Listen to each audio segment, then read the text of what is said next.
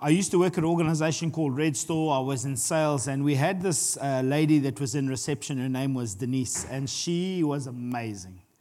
She was my work mama. I always just say, hey, mama. She was my work mama. She would feed us. She would organize things like if it was your birthday, she'd put special stuff up on your computer. She'd come in after hours and do it so that you didn't see it. She really had the most wonderful heart. She also knew how and when to bring food, which is awesome because Denise was a feeder. So Chantal always says, if I'm starting to get, to get stressed, she says, I'll make you a nice meal, go and have a nap, and you'll feel better. So I'm very much like Elijah in that, where she's my ministering angels. Um, so she would always just like on a Friday, she'd bring some donuts or she'd bring in some mixed pies. And she was really such a blessing to me. And I really do miss her um, as, as my work mama because my, my home mama is far more concerned about my waistline. So the donuts and the pies don't arrive quite as regularly as Denise did. Um, but one of the things that I remembered about her most was that she wore quite an expensive perfume. She always smelled nice. And one of the things about it is that if you'd give her a hug and it was a Joshian hug, you know, the side on hug, because you don't know, you know, side on. Hi, hey, how's it? Yeah, lekker. We do the side on hug and you'd walk away, but you'd smell like her. You know what it's like, eh? For those of you who've worn expensive cologne, expensive perfume, it's, it's like it seeps through you onto someone else. And I'd walk away and I'd be like, ooh, I smell like her. And that's all right if you're a lady. It's not so lucky if you're a guy. You know, you walk into a business meeting, there's like, what's that smell? Like, oh, not me. And, um, and I think that's the illustration of something that I want to I wanna encourage us with this morning, and I want to talk through this morning um, and, and, and have us grapple with, with two concepts here. And if you wanted to give the preacher um, a, a title, you could say, Is my personal sin personal? Is my personal sin personal, or does it actually extend to others? Does my sin affect the church? Does it affect my family? Does it affect my wife and my children? Um, and do the things that I do, good or bad, have a result that could actually impact the lives of others. And there is, there really is. And, and I'm going to look at two examples, both from the book of Joshua. One where somebody made good choices and had a great outcome, and one where there was some other choices that were made and a different outcome was there. So if we could go to just quickly to Joshua 2, verse 1, I'll just use this as a bit of a setting. And Joshua, the son of Nun, sent two men secretly from Shittim as spies, saying, Go and view the land especially Jericho. And they went and they came into the house of uh, a prostitute whose name was Rahab, Rahab and lodged there. So the context of this is the, the Joshua's just taken over as leader of the Israel, Israelites. They're camped on the Jordan. They're about to enter into the promised land. And before them is a fortified city. I mean, I'm sure many of you guys know it. If you don't, it's a great story. Very encouraging to me. Be bold and very courageous, said the Lord. And God is, is basically, he's given them the city, but, but Joshua sends two spies in to just go and have a look around. And he obviously at this stage doesn't know exactly how the victory is going to come. So he's looking for vulnerabilities, he's looking for weak spots. And he sends the spies in, and the spies go and have a look. But obviously, the, the enemy has heard about this. So they are now trying to find these guys. And Rahab, who obviously is a lady of ill repute, is a sinner, is very much a picture of us, actually gives refuge and safety to these two men.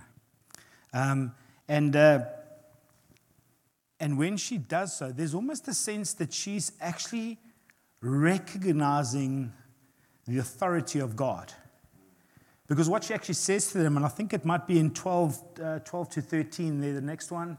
Um, okay, no, sorry, I'll, that's, uh, just keep that up. So basically, what happens is she, she recognizes that these are the Israelites. And they've heard the stories in the city about how God parted the ocean for the Israelites to escape Egypt, and they are afraid. In fact, the, the, the word says that the hearts were melting. The, the, people were afraid. And she, she sees and she identifies that, hold God is with these men. So she hides them. And when she does, she says, so you can put that up. She says this to him. She says, Now then, swear to me by the Lord that as I have dealt kindly with you, you will also deal kindly with my father's house and give me a sure sign. That you will save a life.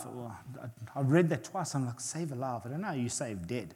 but save alive my father and my mother, my brothers and sisters, and all who belong to them, and deliver our lives from death. So, in a sense, she's, she's, she's bowing her knee and saying, Guys, I'll help you, but promise me you're going to save me. Promise you'll save my family. And almost there's a sense of through her individual actions, there's a knock on effect to her family.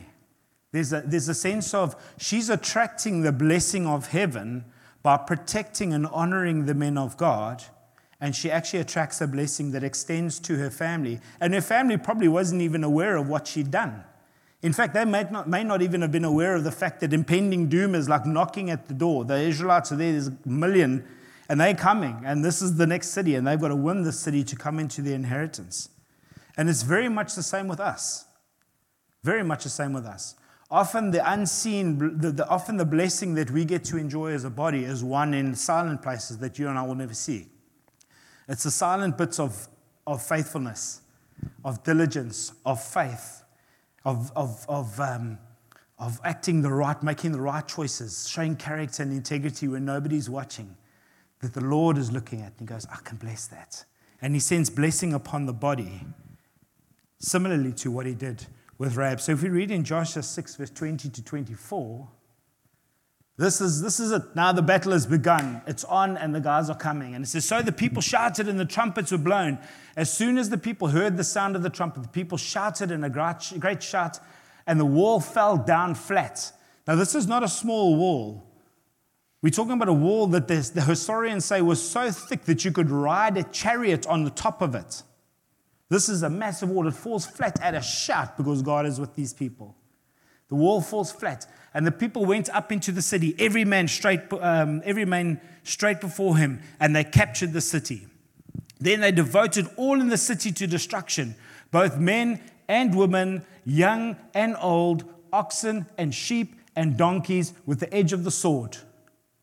But, two, but the two men who had spied out the land, Joshua said, Go to the, to the prostitute's house and bring out from, from there the woman and all who belong to her as you swore to her. So the young men went, uh, uh, young men who had been with the spies went in and brought out Rahab and her father and her mother and her brothers and all who belonged to her. And they brought all her relatives out and put them outside of Israel. Salvation through obedience and sacrifice, self sacrifice, putting her own life at risk to help these men, brings an unseen blessing upon a family where we see just in the verses previous, they killed even the oxen and the donkeys and the, the livestock were completely obliterated. They were, they were a symbol of sin being completely obliterated by the Lord. Amazing. And one of the things that the Lord said is that there we go. And they burned the city with fire and everything in it. Only the silver and gold and the vessels of bronze and of iron they put into the treasury of the Lord. The only thing that wasn't destroyed was the treasure. Keep that in mind. Put a little pin in that. Put a little bookmark there. We're going to come back, and we're coming back pretty soon. So you're probably thinking, well, look at that and going, well, yeah, I'm a good guy. Rian's a nice sack, man. He's older, he's got a lekker hairstyle, he's a good guy. He doesn't murder, he doesn't steal, he's not embezzling millions. You know, and, and, but they might, and he might think, and you might think, and I might think, well, I'm actually a good guy. I don't, I'm a good lady. I don't do bad things. Sure, I've got like a little something, you know, every now and again I can, I can I can have something to say about somebody that's not present. I can slip a little word in. I can, I can go, actually, you know what, mm, guys, I don't know if I really, you know, I know Sean said that I should do that, but I don't know if I should, eh? Actually, what does he know? I'm my own boss of my own life. I mean, he doesn't really care for me. Or maybe God has told you to do something and you just simply don't. And you think, but how could that affect anybody else? It's my personal sin, it's just me. Does it really affect everybody else? Can it affect everybody else? Well, I'm going to try and use an example to say to you that I do believe your individual personal sin affects all of us. And let's go back to Joshua. Let's go back to Jericho. So the walls are down. And the, and the people are in, and the, the, the town's been taken, the city's been taken, and, and God gives a command through a man. He says, But keep yourselves from the things devoted to destruction, lest when you have them devoted, uh, sorry, lest when you have devoted them, you take any of the devoted things and make a camp out of Israel, a thing for destruction, and bring trouble upon it. Now, as I go through the story, you're going to see that the Lord actually, through Joshua, is prophesying actually there because the exact thing that he's told them not to do, they're going to do. Now, remember, they've killed everything and they've only left one thing, which is treasure. And God says, Don't touch the treasure. And he uses the leader, Joshua, to speak to the people. He says, People, don't take the treasure. And everyone goes, Cool, no problem. So they, pay, they bring it all and they put it into the treasury, which is fantastic. So all the silver and gold and every vessel of bronze and iron are holy to the Lord. They shall go to the treasury. Clear command. Does anyone not understand that? You don't need to study the Greek and the Hebrew to understand. That's very, very clear. Take everything, put it in the treasury. So if I read the, as I was reading it, I'm going like, oh, cool, things sound quite good. They won the victory, and, uh, and God must be with them. And even the very last scripture, the very last sentence in Joshua 6 says, So the Lord was with Joshua, and his fame was in all the land. Yo, come on, I would love to have that. Imagine that. The Lord is with Sean, and his fame is in all the land. Uh, wow, man, that can be my mission statement. That can, I, I'm pumped, bro. I'm like, come on, God is with me, and my fame is in all the land. This is incredible. But then, you change the page. You literally just turn the page. And we go to Joshua 7, verse 1, and let's see what that says. Now, remember what's just been said.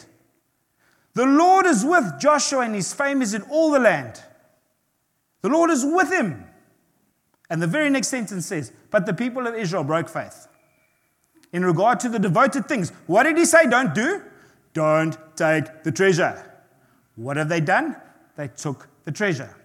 For Achan, the son of Carmi, son of Zabdi, son of Zerah, a lot of sons, of the tribe of Judah, took some of the devoted things, and the anger of the Lord burned against the people. We've gone one sentence in this historical story, and, it's gone from God was with Joshua to the anger of the Lord is now burning against the people.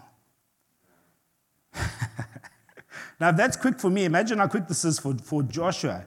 In fact, I'm imagining as I'm playing the story out, I mean, you can't just read these stories and go, wow, that's a lovely story, Hansel and Gretel. This is actual. Like, you've got to read this going, like, if I was there, how would that feel? So Joshua is, he's just chucking along, man. He's going, he's got the army with him, the Lord is with him, and they come to the next town that needs to be taken because they're taking possession of the land one location at a time. And as a good strategist, he gets his spies again. He says, Boys, go and check it out. Let's have a look. Where, which angle are we coming from here? This is good stuff. Army recon does these things. They'll jump into occupied territory. They'll go and have a look and see, okay, we've got a hole in the wall over there. They've only got ground support on that side. So if we come in with airplanes, we can bomb them. You know, we're going to devise our strategy. And he sends his boys out and they go and do a little recce and they come back and they go, this is easy, baby. We've got this. We don't even have to send our whole army. Just send two or 3,000 guys in. We'll clean this thing up. There's only a few of them. I don't know how many, I tried to research to see how many, but they say only a few. So let's assume it's 100 or 200 men, fighting men that are there. So Joshua as well, the Lord is with me. We're free of sin. I've got a huge army. I've got millions behind me. Send in the 3,000. And the 3,000 go in, and very, very quickly, the Bible says 36 men get chopped down by the few to the point that the thousands turn and run. And it says that their hearts melted. Their hearts melted and became as water. This is an army of millions, it's, it's hundreds of thousands, and then their hearts are like, the small group of men have just defeated us. We've just beaten Jericho with these walls, and now we're in trouble. And, Joshua, being the man that he is, he's obviously going, What is going on? I've just clapped a whole city by the shouting. I've sent my fiercest men into battle and they've been defeated. What's going on? So I'm sure for him, he's probably gathering the guys. If it was happening with us, I'd be going, Rian, come, Brie, we need to. What's happening in your life? What's happening in my life? Are we okay? Yes, we're right. He gets the elders together and they gather and they're starting to try and work out what's going on. And Joshua gets so desperate that he gets on the floor and he starts going, God, do you know what? If you don't do something, the other tribes and nations, just as much they were afraid of us in Jericho because of the victory you gave us in the Red Sea, they're going to hear that these few guys defeated our whole army and they're coming and it's your name that's in trouble. Aren't we? Yes, we're a funny bunch of people, us. So let's read God's response in Joshua 7. Uh, oh, sorry, sorry, but it's, um, I actually gave, uh, it's Joshua 7, 10 to 12. Sorry, uh, Trev. It might have come up as Joshua 10, 12. Joshua 7, verse 10 to 12. I'll go back there, pause for effect. Joshua's, he's lying down on his face before the Lord and actually going, These oaks are going to come and get us. We're, we're in trouble. We've hit our first snag and we're in trouble, please. And the Lord says to him, Get up. Why are you on your face? How many of you know God like that? Huh? Oh, my little child, oh, oh so you come to stand up. He doesn't do that. He goes, Get up. Get up. Why have you fallen on your face? Israel has sinned and they have transgressed my covenant that I commanded them. They have taken some of the devoted things, they have stolen and lied and put amongst their own belongings. Therefore, the people of Israel cannot stand before their enemies. They turn their backs before their enemies because they have become devoted for destruction. I will be with you no more. Joshua 6, verse 26. And the Lord was with Joshua. I will be with you no more unless you destroy the devoted things from among you. Wow. Wow. An entire nation of over a million people one man's sin. Is your sin personal? I don't believe it is. So Joshua must be, he, must be, all right, hold on, Lord, what do I do? How, how do I fix this? What, what, what, what do we need? Must we, must we do a sacrifice? What do we need to do? And the Lord says, no, no, no, bring all the, bring all the clans. Bring all the clans in front of me. I'll show you who it is. We'll draw lots, I'll show you who it is. Hmm. Sin. So let's read from Joshua 18 to 26. It's a hard read, but let's read what happens here. And he brought near his household man by man. Achan, the son of Carmi, the son of Zabdi, the son of Zerah, the tribe of Judah, was taken. Then Joshua said to Achan, My son, give glory to the Lord of Israel and give him praise. And tell me now what you have done. Do not hide from me. I just want to just go back here for one second. This wasn't in my notes, but I'm just seeing it now. Do you see that how actually what he's teaching in that thing there is actually saying as you as you tell the truth, as you confess, as you're honest, what's he saying to him? What is he doing? He's actually giving glory to God. Honesty and integrity gives glory to God. I didn't see that, but I see it now. Do not hide it from me. Then Joshua, uh, next one, please. And Achan answered Joshua, Truly I have sinned against the Lord God of Israel, and this is what I did. When I saw amongst the spoil a beautiful cloak from Shinar and 200 shekels of silver and a bar of gold weighing, weighing 50 shekels, then I coveted them and I took them. And see, they are hidden in the earth inside my tent with the silver underneath. So Joshua sent messengers, and they ran to the tent, and behold, it was hidden in his tent with the silver underneath. And they took him out of the tent and brought them to Joshua and to all of the people of Israel and laid them down before the Lord. So now he goes and finds everybody and he says, Everybody gather. Let's assemble together. He brings everyone together. It says, that Joshua and all of Israel took with him, uh, with him, took Achan, the son of Zerah, and the silver, and the cloak, and the bar of gold, and his sons, and his daughters, and his oxen, and his donkeys, and his sheep, and his tents, and all that he had. And they brought them up to the valley of Achor. And Joshua said, Why did you bring trouble upon us? The Lord brings trouble on you today. And all Israel stoned him with stones. They, they burned them with fire and stoned them with stones. And they raised over him a great heap of stones that remains to this day. Then the Lord turned from his burning anger. Therefore, uh, turned from his burning anger. Therefore, to this day, the name of that valley is the valley of Achor. Achor means trouble, the valley of trouble.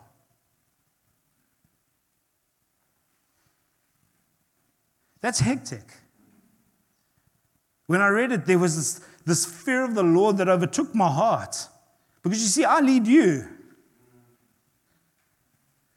And I can break open blessing over you, or I can break open destruction over you. That's heavy. For the singles, yeah, you, you're just responsible really for you up until this moment. Because now you're seeing that actually, I'm not just responsible for me. My sin doesn't end at my door. Actually, it can come into the house and it can bring destruction on me and on my family. It affects us all. And I'm sure that Achan, when he, when he, when he came into that situation and he saw the stuff, he knew what the command was, he knew what the instruction was, he knew what the right thing to do was. And he looked at it, and I'm sure in his heart there was a conviction say, Don't do that. But he scooped it. And now I want to ask you imagine with me, imagine with me the feelings. So all of a sudden, the guy's going to battle. You've just defeated Jericho by the sound of a shout. Your men are dying. The army is fleeing. People are like, and you're going, whoa, hold on. What's happening here? Is it me? And then the elders are gathering. Now they're starting to pray and they're inquiring of the Lord. Imagine now his heart's starting to go a little bit because you know what sin does, eh? We've all done it. So I'm not preaching at you, I'm preaching to me first. I know when I've sinned, your heart starts to beat. Elders are gathering. Everyone's kind of going, What's going on? Next minute, we're going, Okay, cool. Could every single family we're going to start with Willem and Chandra. Could every family come and parade in front of me? And the Lord is going to tell me what's happening in your lives. Imagine the angst that's now starting to happen. And it has to come to the point where Achan is now standing in front of Joshua. And Joshua goes, What have you done? Now, I'd like to think, in my heart, I'd like to think, I, I, I haven't studied enough to give you a theology, but I'd like to think that if Achan had taken the stuff and the army had moved and he'd listened to the conviction and gone to Joshua and said, Joshua, actually, I'm, I'm sorry, I, I've taken this stuff. I really apologize. Uh, I, I, if you need to take my life, take it, but I'm really sorry. I'd like to think maybe the war wouldn't have been lost. I'd like to think maybe the whole family wouldn't have had to be destroyed if he had just actually chosen a different path if he had just chosen the path of repentance and actually faced up to his sin and gone, actually, what I'm doing is falling short of the glory of God. And let me tell you something, it's no surprise to me when you sin. It's no surprise to you. It should be no surprise to you when I sin because I'm not perfect and neither are you. Can I say that again? It's not a surprise when you fall short. It doesn't surprise God, and it certainly doesn't surprise me. We're all going to fall short. We're always going to, all going to miss the mark. But my encouragement to you is this. Let's go to 1 John 1, verse 7. But if we walk in the light, as he is in the light, we have fellowship with one another, and the blood of Jesus, his son, cleanses us from all our sin. You see, we're not Old Testament. Here's the good news I hope I've taken you through. Uh, it's quiet, and that's good. I'm glad it's quiet because I want you to feel the weight of this thing. People died because of one person. Korah came against Moses and said, Aren't we all priests? Can't we all hear God? Who are you to tell us what to do? And the earth swallowed him up, and about 14,000 other people died because of one guy. I want you to feel the weight of it. But here's the beautiful here's the good news someone's paid your price. I don't have to parade with Chantel and Tatum and Dane and Connor and get my dog Lacey and Igor and pull Sassy into this. And then my mom Eugene needs to come. And now I must get my sister Teresa. And they're going to go and find my brother Wayne and his family in, in Ballito and bring them down and get lined up and be shot for my sin. Thank you, Jesus. Thank you for your blood that set me free from that. Because all I need to do is run to Him. All I need to do is run to Him. I need to live in the light as He's in the light. And let me tell you something we can go to each other. This needs to be a community of believers where 1 John 1 verse 7 is something that we live. It's, a, it's a, like a tattoo on our heart. That when I fall short, I go to my brother and I confess my sins out of, out of reverence for Christ. And what does it say? This is the promise. I want to address a clear lie the enemy is lying to you, and I'm going to tell you what he's doing. Get ready, make notes, put your voice calls on, re- record this. The enemy will tell you when you sin, you cannot confess. Because if you confess, they won't understand you. If you confess, they're going to ostracize you, they're going to discipline you, they're going to hate you, they're going to push you to the back, they're going to put a black spot against your name. That is a lie. It is a lie because the Word of God says that as we are in the light, as He's in the light, we have fellowship with one another. What is that talking about? That's talking about when I've done something that's wrong to you or somebody else, and I come to you and go, Jenny, you know what? I've actually I've done this thing against you. I was at your house and you had this little duck ornament, and I just love duck ornaments. And as I moved, I scooped it and I put it in my pocket. I'm so sorry. Please, would you forgive me? Here's your duck back. Would she, if she's a godly person, and she is a godly person, would she actually go, ah, I forgive you? Or would she go, Get out of my house, scoundrel? And then run to everybody else and say, Don't let Sean in your house because he steals. I don't think she would. If we are those who are led by the Spirit of God, the sons of God are those that are led by the Spirit of God. The Spirit of God says, Come. Come. Come and live in my light. Come and be part of what I have for you, which is forgiveness and mercy and kindness. That's why Jesus died. The law, which you've seen how the law deals with stuff. Family, it's done. Jesus came and he fulfilled the law. And he moved us into a dispensation of grace, where grace not only gives us the ability to get free or get forgiveness, but gets, gives us the ability to get free. You see, the grace of the Holy Spirit means I've done that thing wrong, which means He gives me then the strength, the conviction, the power to the next time I go to Jenny's house, I don't steal a duck. That's grace. It's not grace that goes, oh, well, do whatever you want, bro. Don't just take the duck. There's, a, hey, some, scoop that thing as well. No, no, no. That's not the grace. The grace of God says, I forgive you. Now sin no more. Does that make sense? It's good news, this, guys. It's very good news. I don't want my family to die because of my sin. I don't want you to suffer because of my sin. I don't, I don't want that to happen. So daily I'm getting before the Lord. I'm saying, Search me, O Lord, and know me. Is there any wrong ways in me? Show me. And I'll meet with Rian regularly and we'll talk through our lives and we'll talk through our marriage and we'll talk through our finance and we'll talk through what are our eyes looking at? Where's our money going? What are we doing? Because I have to do it for your sake.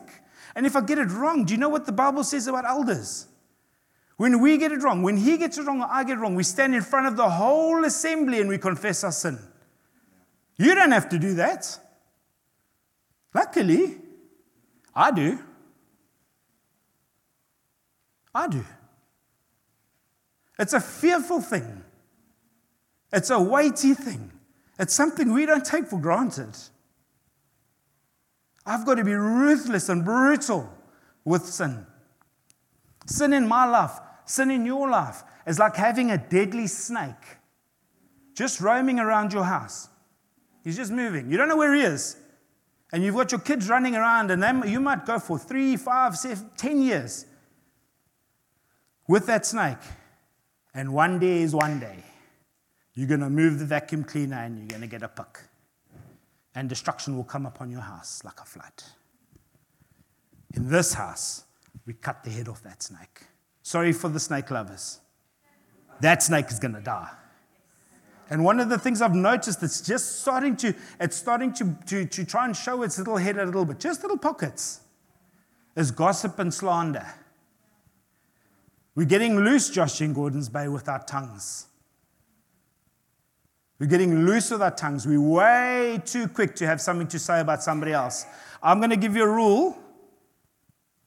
If you can live by this rule, you'll live a, you'll live a blessed life. You ready? Get ready. If you can't say it to them, don't say it about them. Simple rule. If anything that you've said in the last week about somebody in this church would make you feel uncomfortable if that person said, Hold on, if I had a conversation about Rian with my wife, and all of a sudden my wife comes to me and says to me, Hey, Sean, don't you just want to tell Rian what you said about him on Wednesday at 2 o'clock? And my heart goes, Ooh. I want to say to you, you've probably gossiped and slandered. You've actually murdered that man's character in, in, in your heart, and probably in the heart of the person that you're with. And I'm telling you unequivocally that stops today. We will not be those people that kill other people without a chance for them to respond. If you've done it, stop. Stop it. You're going to kill the life of God in this house. You're going to kill the blessing of God in this house. And it'll take your family with you. I'm not shouting, I'm not angry with you. I, I promise you, I'm not angry with you. I'm pleading with you. Don't let sin reign in your life. Be brutal with that thing, man. It's a deadly snake and it's going to kill you. It's going to kill you, but there's a better way. There's the way of Christ where he comes and he goes, Guys, come to me. I will give you freedom from your sin. If you will be, if you will come to me, I am righteous and just to forgive you and to remember your sin no more. That's the good news, man. That's the gospel of Jesus Christ.